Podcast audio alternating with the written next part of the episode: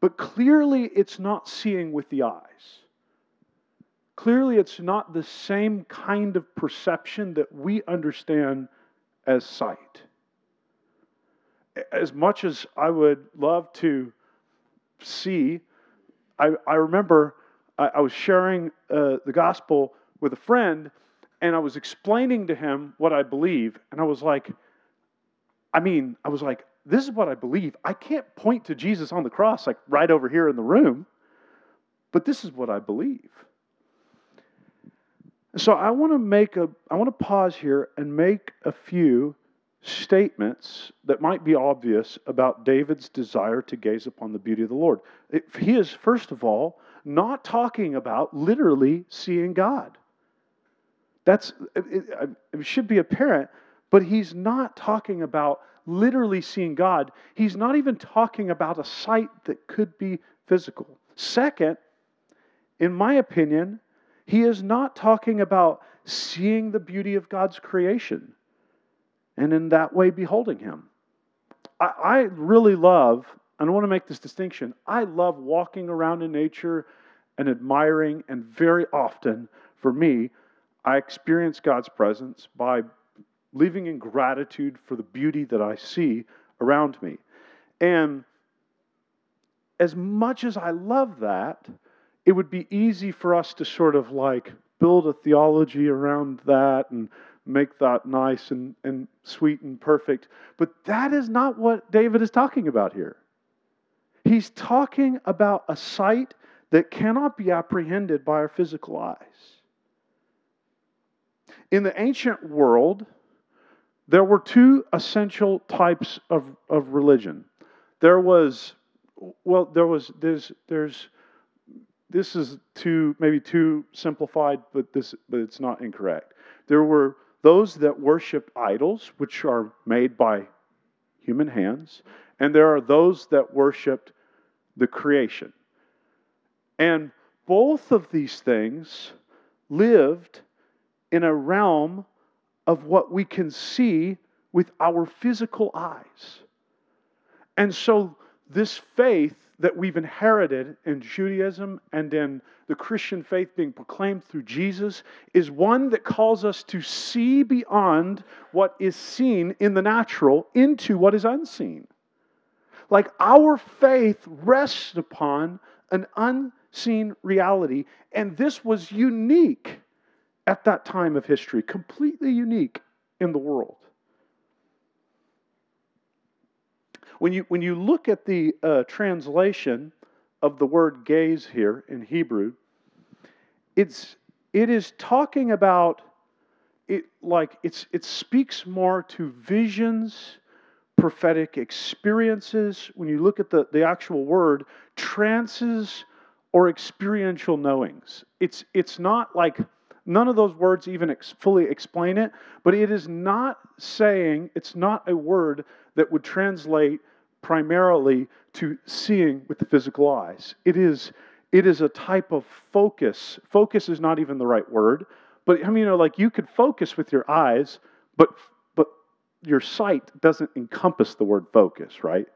So there, there's a word here that we don't exactly have a word for, but it's but it's beyond just seeing something. It's it's a consciousness, it's a focus, it's an experience, it's a seeing of God that's more than just natural. So the, NAS, the NASB translate the, translates this as to behold the beauty. I love Eugene Peterson translates this to contemplate the beauty. I still don't think that gets at it because that can sometimes be just like in our mind. But it's some it's a type of knowing and seeing that's beyond sight. Are you with me? And so the life that David was praying for is a life that the, the mystics, the Christian mystics, would refer to as, um, in my opinion, as contemplative prayer. Now, I want to pause and say, I don't believe that that, you know, putting it all on contemplative prayer might be an overreach, but for lack of a better category this morning, I, think that when you read what a life of contemplative prayer looks like, like that's kind of what that kind of gets at part of what David is asking for here. He's asking for an ability, he's asking for the, the privilege to be able to sit down with God in his temple and to experience, know, focus, see, behold, gaze upon, prophetically encounter, ecstatically experience, gaze upon beauty of the God, beauty of God. And he's not talking about walking around in nature. I love it. He's not talking about having a conversation with a friend and being reminded about the beauty of God. He's talking about a moment where he comes in to experience God's presence in worship, silence, prayer. Everybody tracking with me? So that's why I think this word contemplative prayer is helpful. So now, oftentimes in the prayer, the church that, you know, kind of environment I grew up in, effective prayer was noticed or measured by the level of energy and passion we had. How many can relate to that? By its volume, by its possibly its acuity of speech. Like if you dropped a real good wisdom bomb in that prayer, like man, that was that was witty, um, or that was good.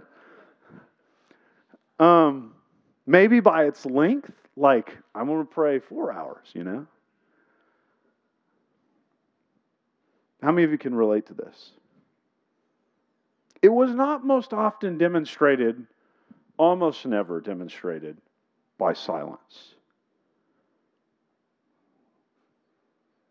Now we know that Jesus often went to solitary places to be with his Father. We also know that he went to the wilderness for 40 days to be alone with his Father. And in that place, he encountered the devil. We know that he was often in prayer, but the amount of words that Jesus, that we get of Jesus' life of prayer is very, very little. Like, if we're just honest about it, we don't get that many words. Like, we have the Lord's Prayer, which we prayed, right? That's kind of, and people want to like do a teaching on unpack every word and make it into a 10 hour prayer. And Jesus is like, pray like this. And he gives a simple prayer. We have this prayer that he prays in John 17 of unity for his disciples. Father, make them one as we are one. Um, we have like this time when he's holding the bread. He's going to multiply the loaves and fishes, and he holds it to the Lord and he thanks God for it. Boom.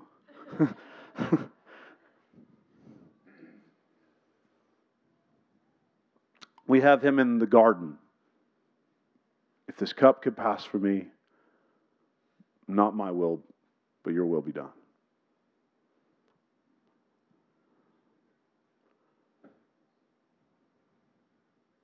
It's interesting because even the kinds of prayers that move the heart of Jesus were noted for their brevity and belief. Like the blind man who says, Son of David, have mercy on me.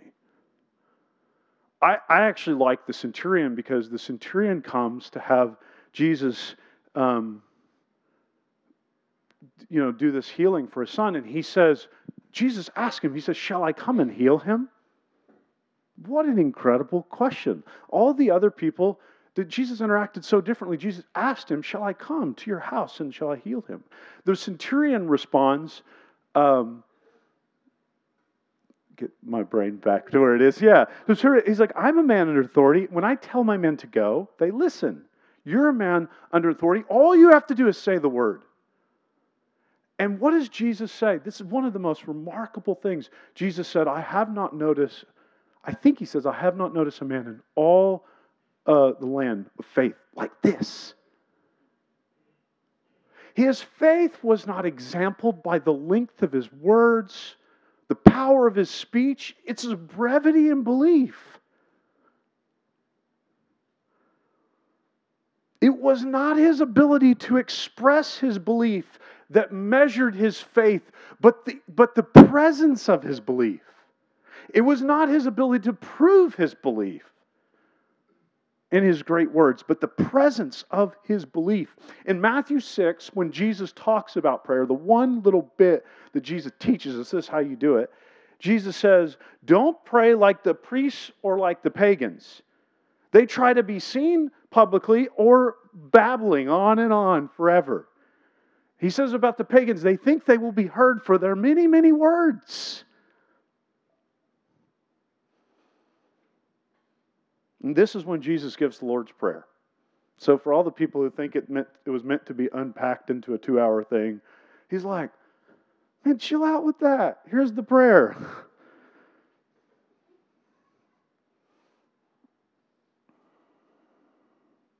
So there's two things in this text that I want to become acquainted with in prayer. I want to first become acquainted with the invisible, wondrous beauty of God and His love. I want to gaze upon that beauty. Amen? How many want to gaze upon that? It's like, but I also want to become acquainted with the kind of seeing that David is talking about. What is the kind of seeing? How do I see that way? How do, how, how do I experience that way? And like, like I said, I, I, it might be too narrow of a term, but I'll call it contemplative prayer for lack of a better term. David often called it meditation. And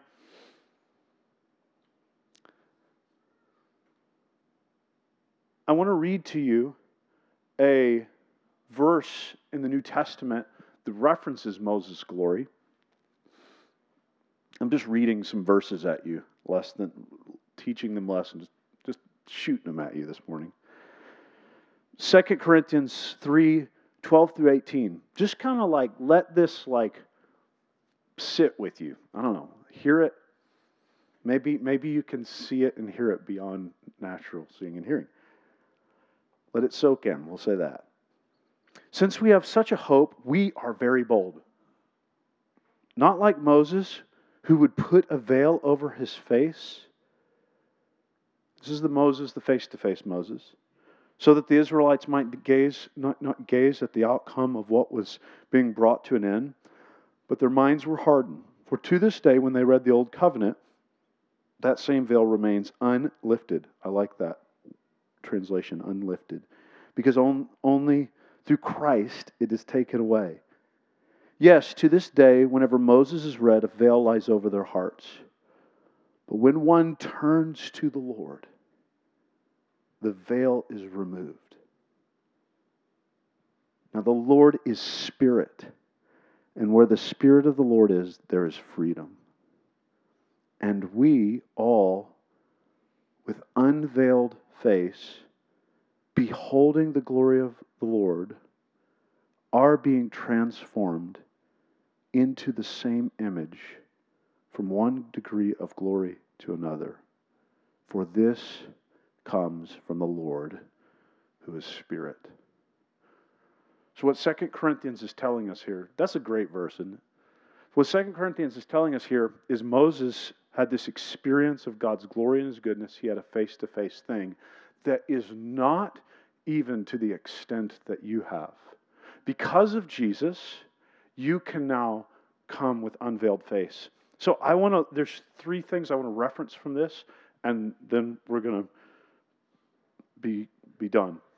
Um, the first thing, I just feel like we should soak this in, is that we get to look with an unveiled face or an unrestricted gaze to behold God. We get to look with an unveiled face, with an unrestricted gaze, to behold upon God. We get to look with an unveiled face or an unrestricted gaze to behold God. There's no teaching for that. Do we choose to believe it?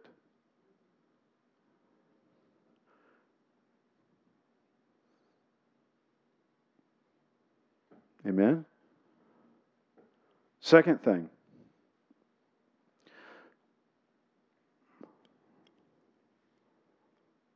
What Paul is telling us here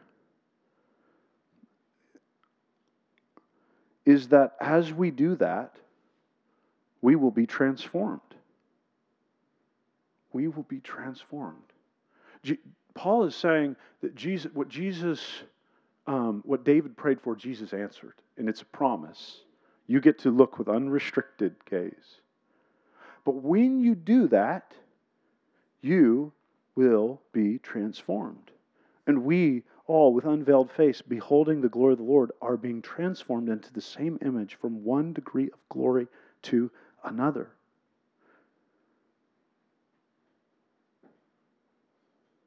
Contemplative prayer is entirely a gift from God. It's something that He gives us for us to enter into the space of knowing, experiencing, and, and once again, I use the word contemplative prayer because I have no other, I don't, there's, this is like a beyond language thing.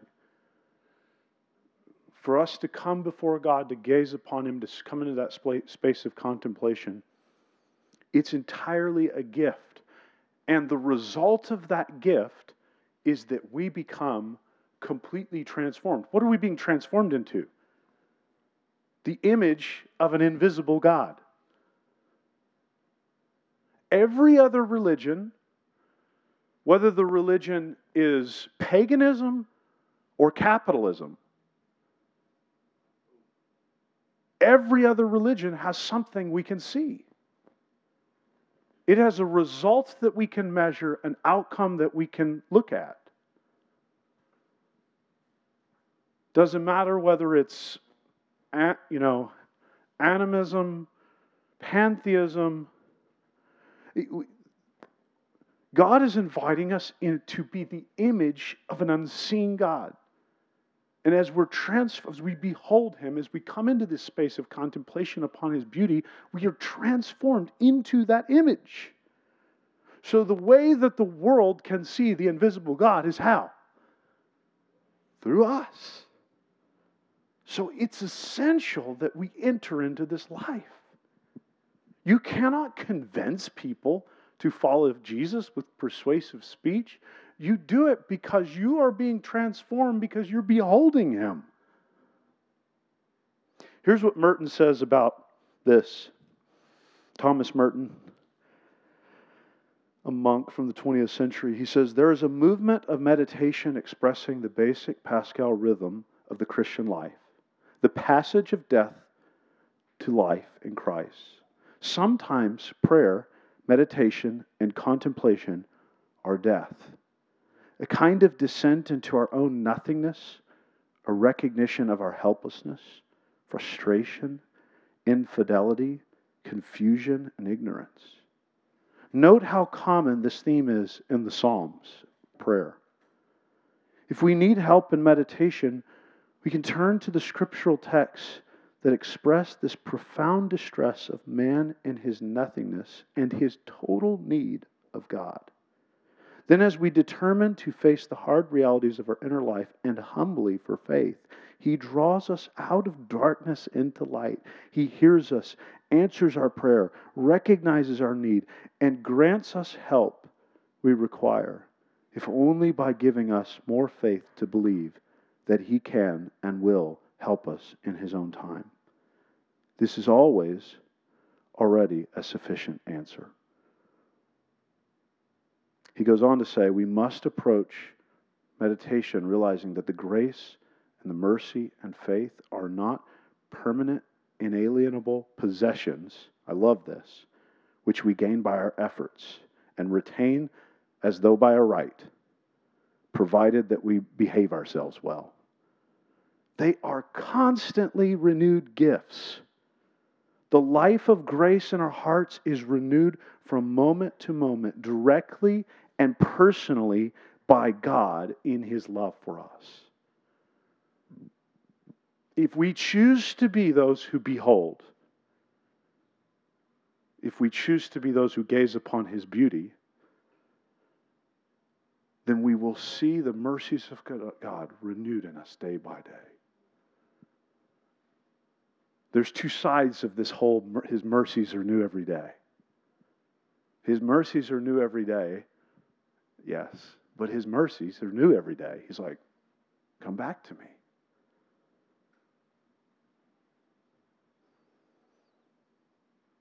Amen? See, the type of gaze that that David speaks of is something we receive from God. And it's something that will transform us. Okay, one more point. The first, first was we can behold him unrestricted, unveiled. The second was as we do that, we'll be transformed. I'm speaking of this like contemplative prayer coming, setting our gaze upon God. The last thing is, and I have one more long scripture to read you. This comes from the Lord who is Spirit. Let me go back to the text. Uh, where's my text here? It says, Now the Lord is the Spirit, and where the Spirit of the Lord is, there's freedom. And we all, with unveiled face, beholding the glory of the Lord, are being transformed into the same image from, one degree of glory to another. For this comes from the Lord, who is Spirit, who is the Spirit. Um, First and Second First Corinthians one and two talks about this that God is Spirit. He's discerned by people who walk in the Spirit. So, like, Spirit is not just the name of God; it's the substance of God. It's, it's what He is. Does this make sense? Like when we when we look at a piece of creation, when we look at something man has created, there's a substance, there's an atomic substance to those things. God is spirit. So John 4, 19 through 24, this is Jesus interacting with a woman in, in Samaria. Sir, the woman said, I can see you are a prophet.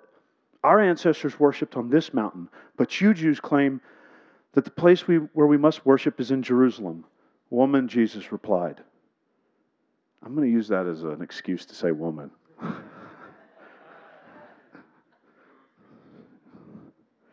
Woman, Jesus replied, Believe me, a time is coming when you will worship the Father neither on this mountain nor in Jerusalem. You Samaritans worship what you do not know. We worship what we do know for salvation is from the Jews. Yet a time is coming now when the true worshipers will, wor- will worship the Father in spirit and in truth. I mean, remember this. For they are the kind of worshipers the Father seeks. God is spirit. There's God's substance again. And his worshipers must worship in spirit and in truth. Okay, so God is spirit. His worshipers must worship in spirit and in truth. I want to just pause really quickly on the history. The woman here says, um, you worship in Jerusalem, we worship on a mountain. You worship in your temple in Jerusalem, we worship on this mountain. Um, the Samaritans were like an offshoot, like partially Hebrew background, um, but they were like Israel was split into Judah and, and, Israel, and many of those that were part of the northern kingdom. I think that's right, southern is Judah, northern I could have backwards, but these Northern Kingdom, Israel, they would have um, married with other people and become a whole new um, ethnicity, which are the Samaritans. The Samaritans still exist to this day. There's like 800 of them left. It's really interesting. They have their, still their own distinct practices, and they worship in the same way that they did then. Now, their temple, they had this place in this mountain that they felt like that they were supposed to worship to my understanding, it wasn't particularities about the temple, but about the space. And so they worshiped on this mountain, and and like 120 years before the time Jesus was born, that that temple or that high place was destroyed in battle. And so they kept worshiping on the mountain because it was about this high place that was a special place in nature, in God's creation, that they were to worship. And so when she asked Jesus, she said, Are we to worship up here on this mountain? Because they just worshiped outside. That was where they did their most holy things. Or are we supposed to go worship in the temple that was prescribed by your God, the God of Yahweh?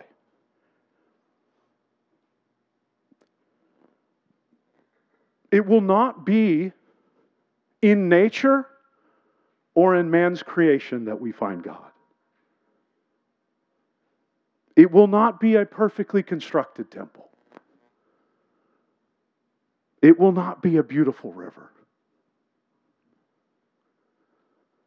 All of those things can help, but they're temporary. Jesus says, the kinds of worshipers the Father's looking for are those who worship in spirit and in truth because God is spirit. He is not bound by any of these things.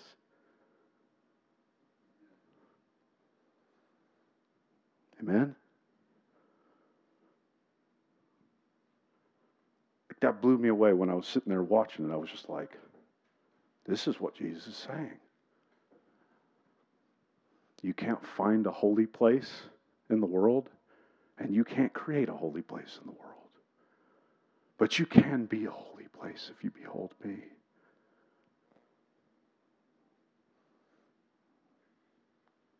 So, how do we enter into a life of contemplative prayer to receive? How do we receive this gift? I coach sixth grade girls basketball, and it's interesting. Like one or two of the girls care. they all like it. They get to this age, boys are different. They kind of can come, a lot of boys, when they get to, like, I coached fifth grade boys basketball some years ago, and when they get to that age, they're kind of like, if they're into sports, they're like, they're here. Like, it's like, we're here for war, you know? Girls, um, they just talk and talk and talk and talk and talk. And so there's this group text of all the girls in my daughter's grade, and they call themselves the Chatty Chats. And so when I'm trying to explain something, it's like I have to say, please, please stop, please stop talking, please stop talking, please stop talking. And there's one girl who she's one of the ones who cares, who always, when I'm about to say something, she's like, uh, Coach Sutton. And she wants to tell me all that she knows about this thing that I'm talking about. She's like, but we're supposed to do this, we're supposed to do this. I'm like, please just, you know, just shut up for a second. And then there's this other girl who's always talking to the other people and distracting the whole thing. And neither of which help at all in getting the thing across. And this is what I want to this is what I want to say with this is that God does not need you in prayer to prove to him how awesome you are. That is a distraction. And God does not need you always talking to others. Sometimes, if I were to boil down contemplative prayer to one thing, if we want to talk about focus, experience, knowing, beholding, gazing, if I would boil um, down one starting place, it's not the only thing, it would be silence. It's like I can't teach them anything or show them anything until I have silence. And once I have silence, then we might can move to focus. So here's my encouragement to you in contemplative prayer read every book under the sun, that's fine. If you will start daily by taking five or 10 minutes of silence to just be aware of God in your prayer. Don't tell him what you need. You don't even have to tell him how awesome he is. You don't even have to try to prove how awesome you are or how bad you are. None of those things are needed in this moment. All you have to do is be silent and be aware. Amen? And secondly, this is this like two, like all of this reading to two things I'm encouraging you to do silence daily, and to let that silence affect the way that you focus and you listen for the rest of the day. You, you silence, and silence, what silence does before God in prayer is it makes us those who pay attention throughout the day. Just pay attention. We're aware he might be doing something, he might be working in somebody. I want to read to you a, a quick uh, quote from Desert Fathers, it says, A man may seem silent, but if in his heart he is condemning others, he is babbling ceaselessly all day. But there may be another man who talks from morning until night who is truly silent. That is, he says nothing that is not profitable. This is not just silence physically. We enter into the silence physically to silence the heart so that we can live with a silent heart so we can pay attention. Amen? All right. Let's, let's come to the table um, and we'll go back and we'll, and we'll finish with, with communion.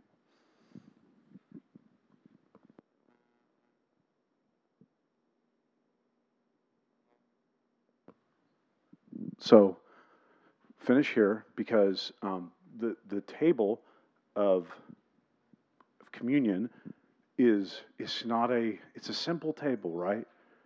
When Jesus was leading uh, Israel out in Passover, we get, we get communion at the time of Passover with Jesus. It connects back to them leaving Egypt um, by God's leading to be delivered out into the wilderness into the promised land and they took a meal that was meant to be simple because they were they were to be ready to move with the spirit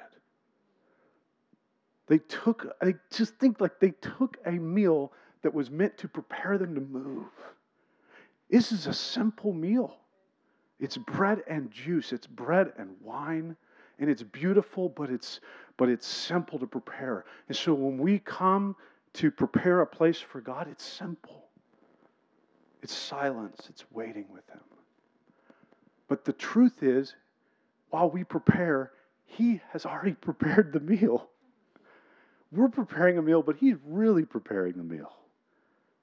So when we come into the place of beholding, to gaze upon Him, His beauty, we can recognize that He is on the other end, making the bread, making the wine to sustain our souls. So and Jesus did that once and for all. We don't have to wait for a life in this afterlife that Jesus has already provided for in this present life. And so I just want us to receive. You can lift the bread and juice. Lord, we thank you for your table prepared. God, I pray that you would help us to enter into a life of prayer that would be marked by silence, gazing upon your beauty, hearing you God, help us to make it simple, not complicated. Help us to come before you, not judging our own inability or ability or spirituality or lack of spirituality or knowledge of Scripture or lack of knowledge of Scripture. God, help us just to come before you. Simple meal, ready to be led by you. Help us to be silent. And I pray that in the silence of, of the contemplative prayer, that you would make us those who contemplate your beauty in all things as well. We thank you, God, for your mercy that is new every day. I pray that we would renew them at the table you've prepared. In Jesus' name, amen. You may receive.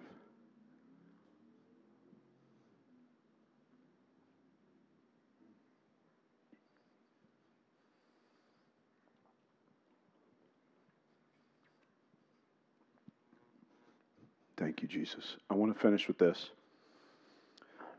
February, we are going to we are going to continue our series and we are going to fast together as a community in prayer. We're going to invite people to a little bit more emphasis to our noontime prayer. We're going to fast. We're going to fast from Tuesday at, at sundown to Wednesday at sundown. And we're just going to be seeking God. The reason for this fast is for us just simply to seek God. We're not, we're not trying to get anything. We just want to allow this moment to orient our hearts and our minds to God. And we're going, so we're going to be doing a fast as a community um, and putting some extra, extra special emphasis on that on that prayer time. And then we will finish the series out in a camp out, which is, tell me the date again. 25th and 26th, and we will go down there. We'll build a fire because you can encounter God in His creation as well. you can encounter God everywhere and anywhere.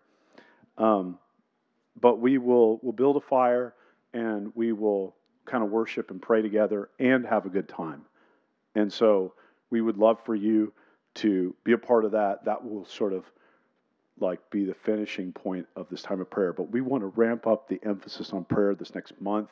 We may even be putting out a book that we may read together. There's a little short book on contemplative prayer that's like 100 pages long that if we can get some access to, we may distribute it. We looked at that. Just need to verify some things with that. But we're going to be focusing on prayer from through February, praying as a community. Be aware that we'll be doing that fasting and that praying. And I think that's it. Um, let me just let me just pray this really quick.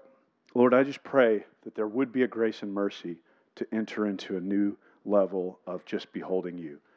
God, I pray there would be an impartation on this morning from heaven to pray and to seek you, to gaze upon your beauty. Do it, Lord, as only you can. Amen.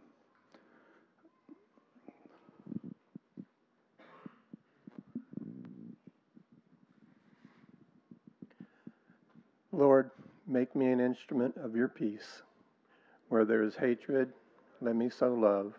Where there is injury, pardon. Where there is doubt, faith. Where there is despair, hope. Where there is darkness, light. Where there is sadness, joy. O divine Master, grant that I may not so much seek to be consoled as to console, to be understood as to understand, to be loved as to love. For it is giving that we receive, it is in pardoning that we are pardoned, and it is in dying that we are born to eternal life. Amen.